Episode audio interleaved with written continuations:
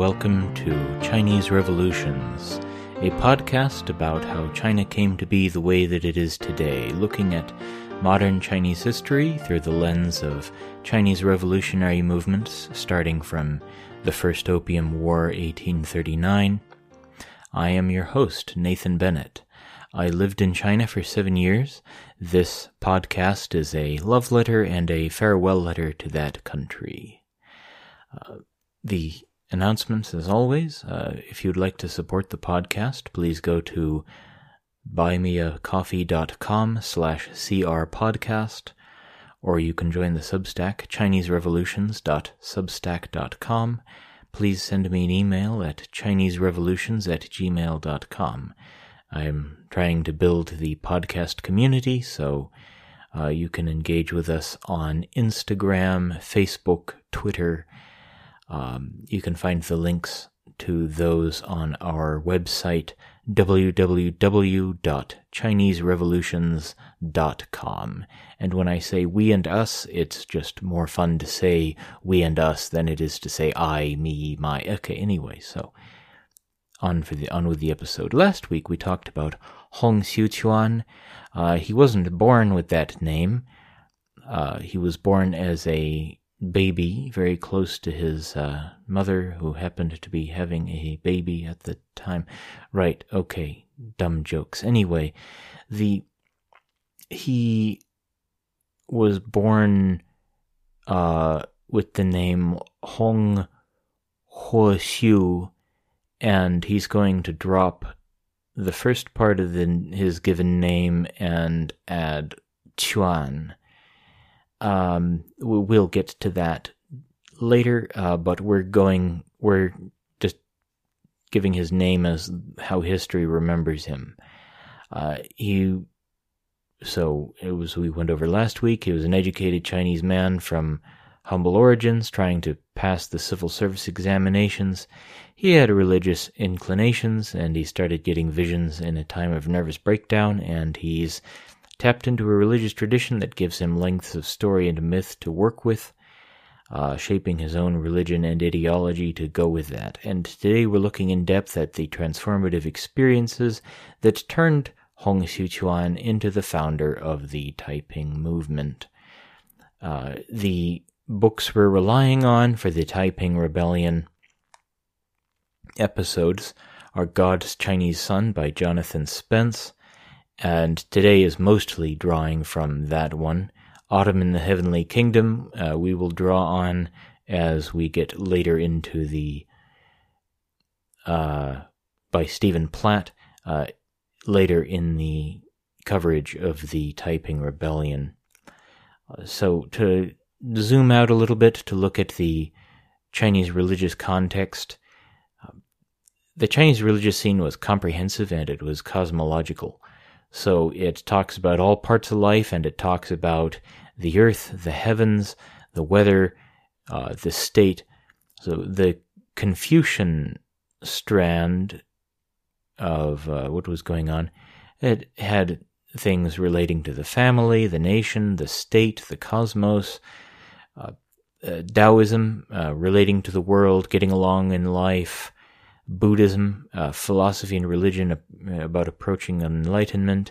And there are plenty of characters and worked-out cosmology to provide the set pieces for religious visions. You know, there are gods in the heavens, gods of hell, and it all works out to provide a very vivid cast of characters who, if you have these guys going through your mind, they can show up in hallucinations or whatever it was that Hong Xiuquan had. A work that was making the rounds at the time was the Jade Record, a series of Taoist or Buddhist religious works in circulation at the time. It was a holy text sent down to earth after being approved by the highest god, sent in for approval by Yan Luo, the king of hell, and Pusa, a compassionate bodhisattva. It's a sort of Dante's Inferno, comparing bad deeds on earth to suffering in hell. So you do exactly this thing, and you get that suffering in hell, and then, of course, how to avoid this by good deeds on earth.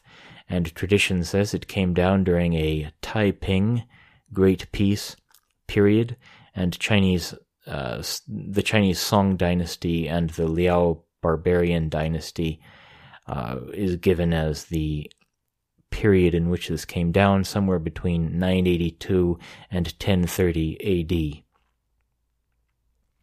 You can say this is one of the original chain emails. You copy it and share it with others.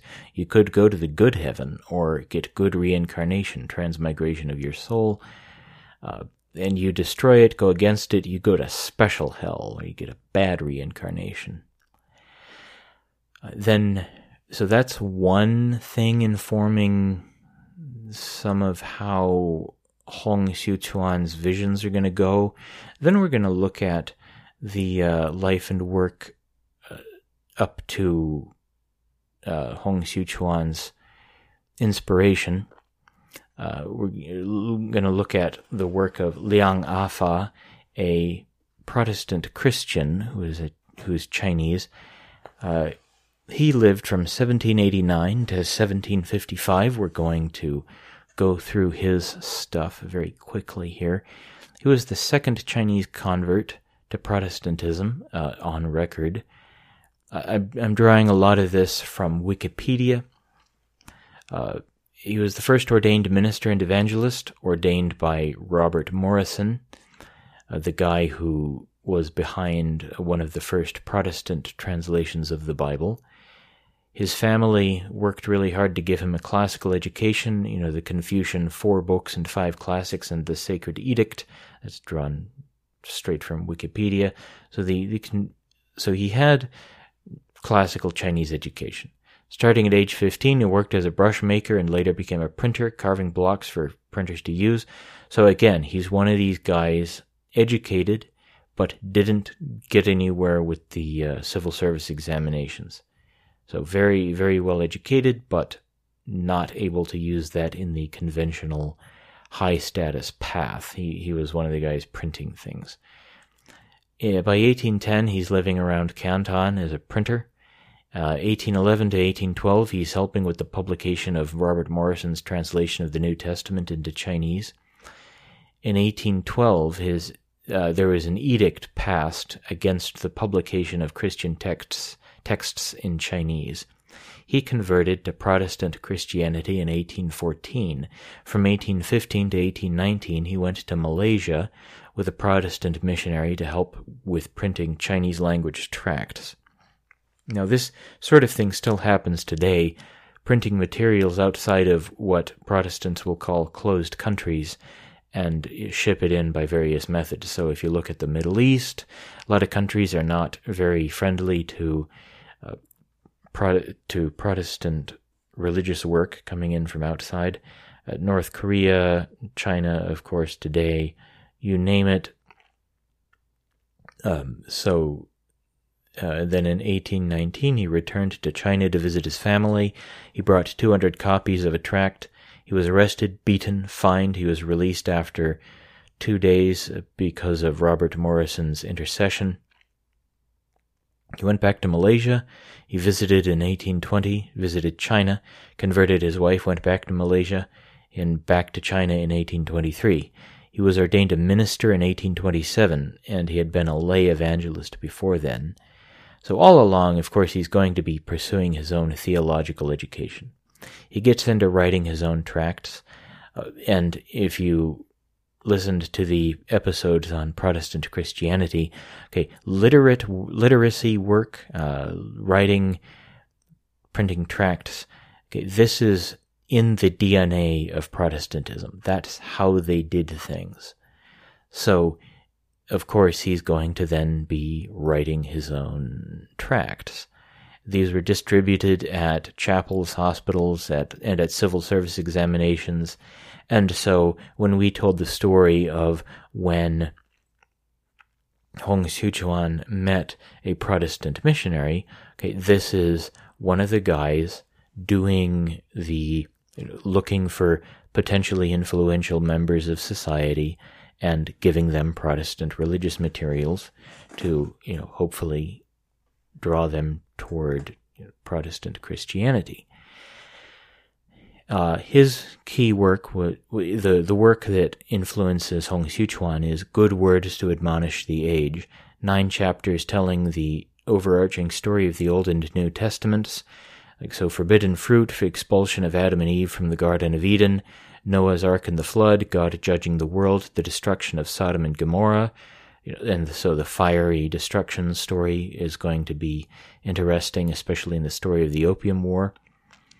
Prophets Isaiah and Jeremiah, their condemnation of corrupt society, and encouragements from in God's Chinese Son by Jonathan Spence. He says encouragements from Psalms 19 and 33. The Sermon on the Mount by Christ and the Gospel of Matthew, the last chapter of Revelation, like damnation of sinners, salvation of Christians, and then of course commentary and all these things. And we'll get back to these. Okay, but this book was the key to Hong Xiuquan's visions, and we'll get into that as we get into the story of Hong Xiuquan here. And so just a side note, when we come to the Communist Party being founded in China, we will see that this is not the first time that China gets its pivotal ideology coming in from outside China. So let's talk about Hong Xiuquan's visions, and we're drawing heavily here on God's Chinese Son by Jonathan Spence. And we're not going to get too much into the exact details of his visions. Chinese folk religion is very colorful, very complex, and I don't want to do it an injustice. So 1837, he's on what he thinks is his deathbed.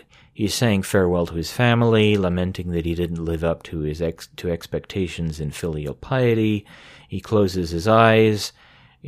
Roll film for these visions, fever dreams, whatever they are. He's carried off by a procession to a gate in a vision, and at the gate attendants slit him open, so instead of this being like hell and they're torturing him, it's like an operation to remove bad stuff inside him.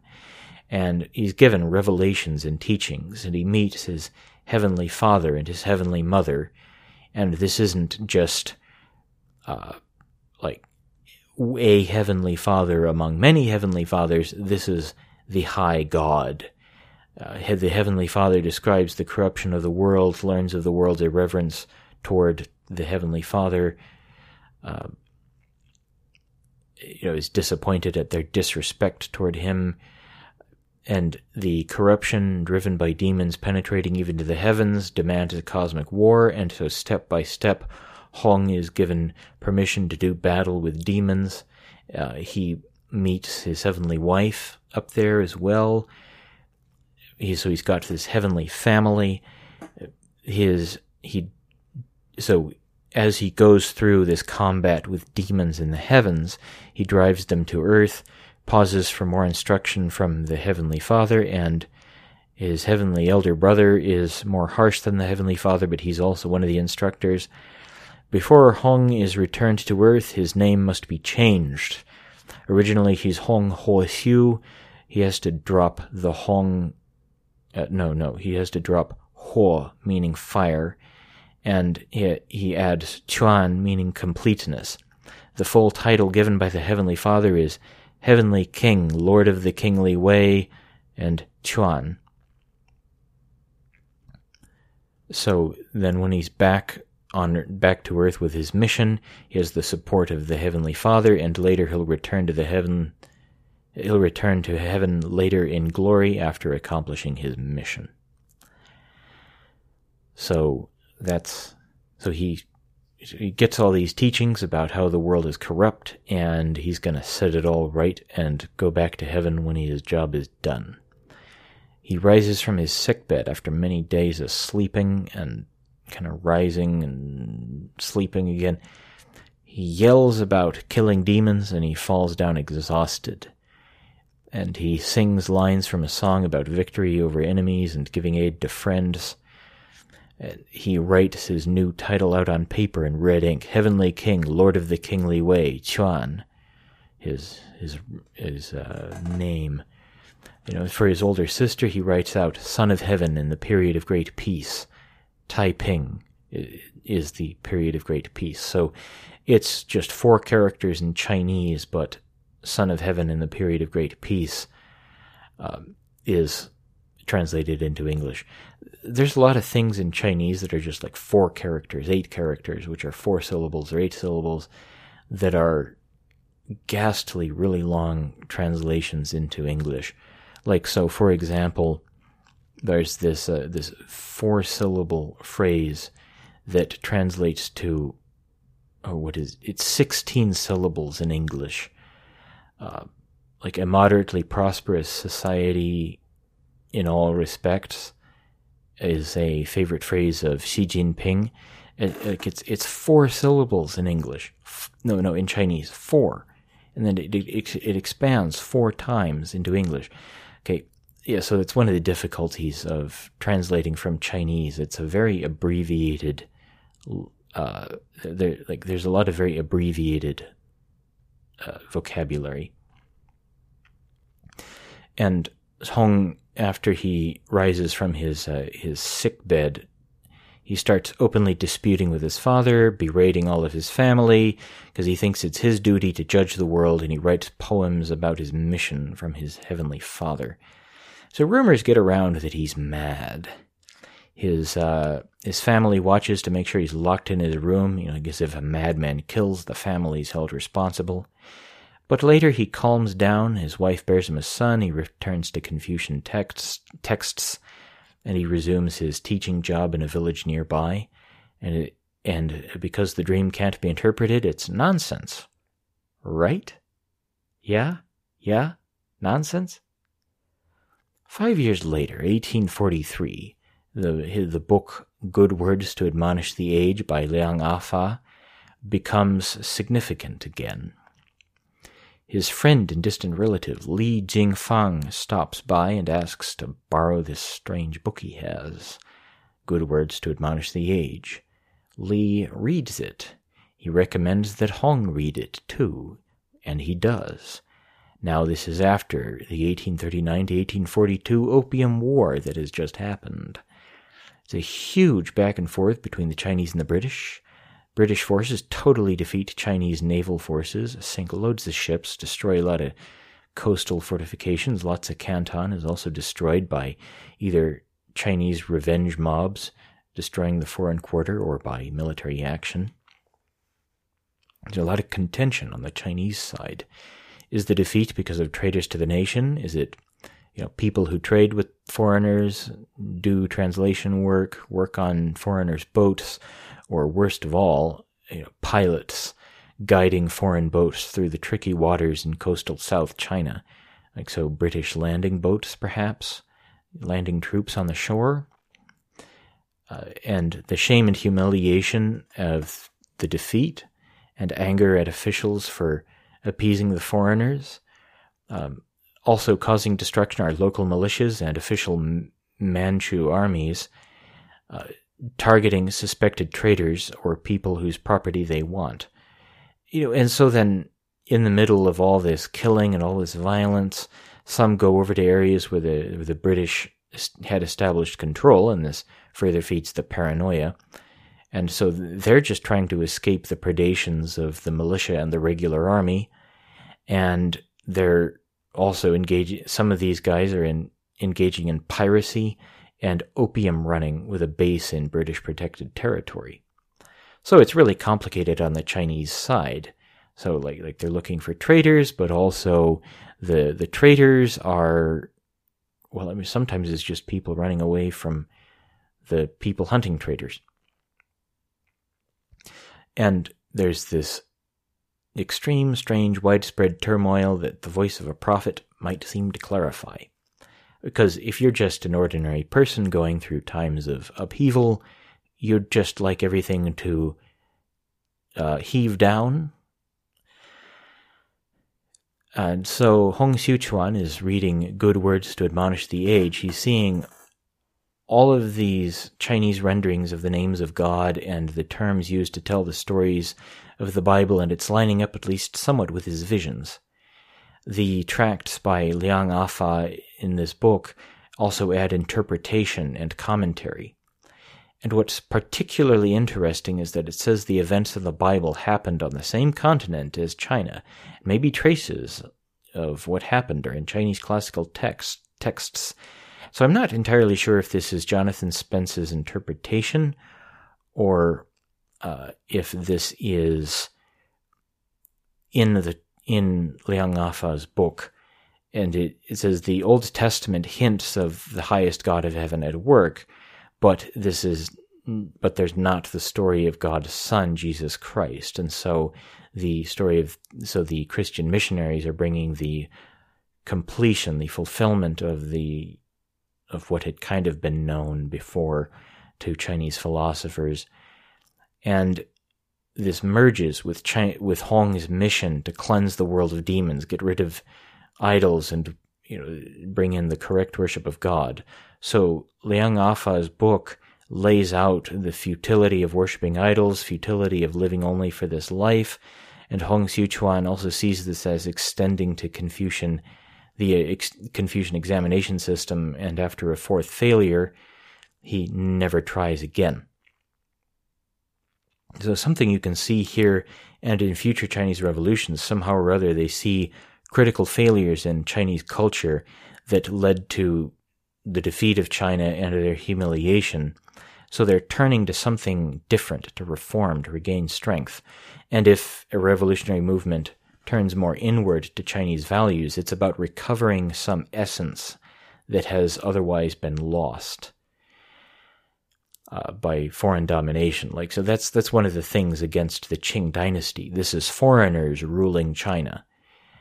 Liang Afa, his tract, proceeds to set out the moral demands in the Bible, the Ten Commandments, some formulations of the commandments given by Christ, and it shows how these are violated in various ways in contemporary society. So priests of false religions, Taoism and Buddhism, according to this work, sellers of books, so they sell the texts of false religions, also immoral literature like pornography, greed, sexual deviancy, lust, and all the other sins. And it describes conversion and baptism into the Christian faith, repentance, cleansing of one's sins, living a new life in Christ, and the final judgment, salvation for those who turn to God, to damnation for sinners, those who don't. There are long writings full of strange names, but Hong Xiuquan feels like it's talking about what's in his vision. This is the key. This is everything his vision was preparing him to receive. And Jesus is identified as the elder brother in Hong's visions. So as he's reading it, this Jesus guy they're talking about, Son of God, so I have the Heavenly Father, I've got this elder brother, so Son of God, this Jesus must be my elder brother. And so then in the end of this chapter about these visions, Jonathan Spence has this line, and since Jesus is the Son of God and also Hong's elder brother, then Hong is literally God's Chinese son. So Hong Xiuquan has two sources for his stuff. His own visions, the message of Christianity as he received it through the evangelistic book he was reading. And so this brings us to some questions. Was Hong Xiuquan, in the common sense of things, crazy? In a lot of conventional religion, you're not supposed to be having, I'm going to change the whole world visions. He had no external check on his revelations, no authority he was obeying, no tradition he was following other than just these visions that revealed something to him. Does he sound like a cult leader at all? The more neutral anthropological term is, new religious movement. So it's on the fringe, it's protesting against the way things are going. One of the signs of a cult is excessive devotion to one leader. And so a lot of this is going to be centered on Hong Xiuquan. What's getting started here is a secretive group with a mission. This is going to fit in with the Chinese secret society scene. You know, this actually sounds like a good topic for an episode, so we'll do that in a few episodes, about some of the other stuff around the Taiping Rebellion. A point we're going to keep coming back to, the current Chinese government keeps a very close watch on religion, especially new religious movements, that is, cults, because stuff like this spawns dynasty-ending movements. And the Communist Party itself is a secretive, exclusive organization devoted to the teachings of a strictly defined set of leaders. That's Leninism all the way down. So you know, Leninism has this revolutionary vanguard that, you know, not just anybody can be part of that. And it's their decision on how to implement Marxist teachings. They look at historical conditions, and they're the leaders. So, you know, when you get a new religious movement going, they're operating on the same plane as the Communist Party. So they don't like direct competition. They don't like any competition. So we will come back to that in many, many episodes. We'll do some small commentary here and there. But so Hong Xiuquan has a mission, and next week we'll get into more of how he starts to put things together and get his movement on the road. So this has been Nathan Bennett, your host. Again, if you'd like to support the podcast, you can go to buymeacoffee.com/crpodcast, join the Substack at chineserevolutions.substack.com, or you can send me an email. I'd love to get an email from you, chineserevolutions@gmail.com. Thanks again for listening, and we'll see you for the next episode.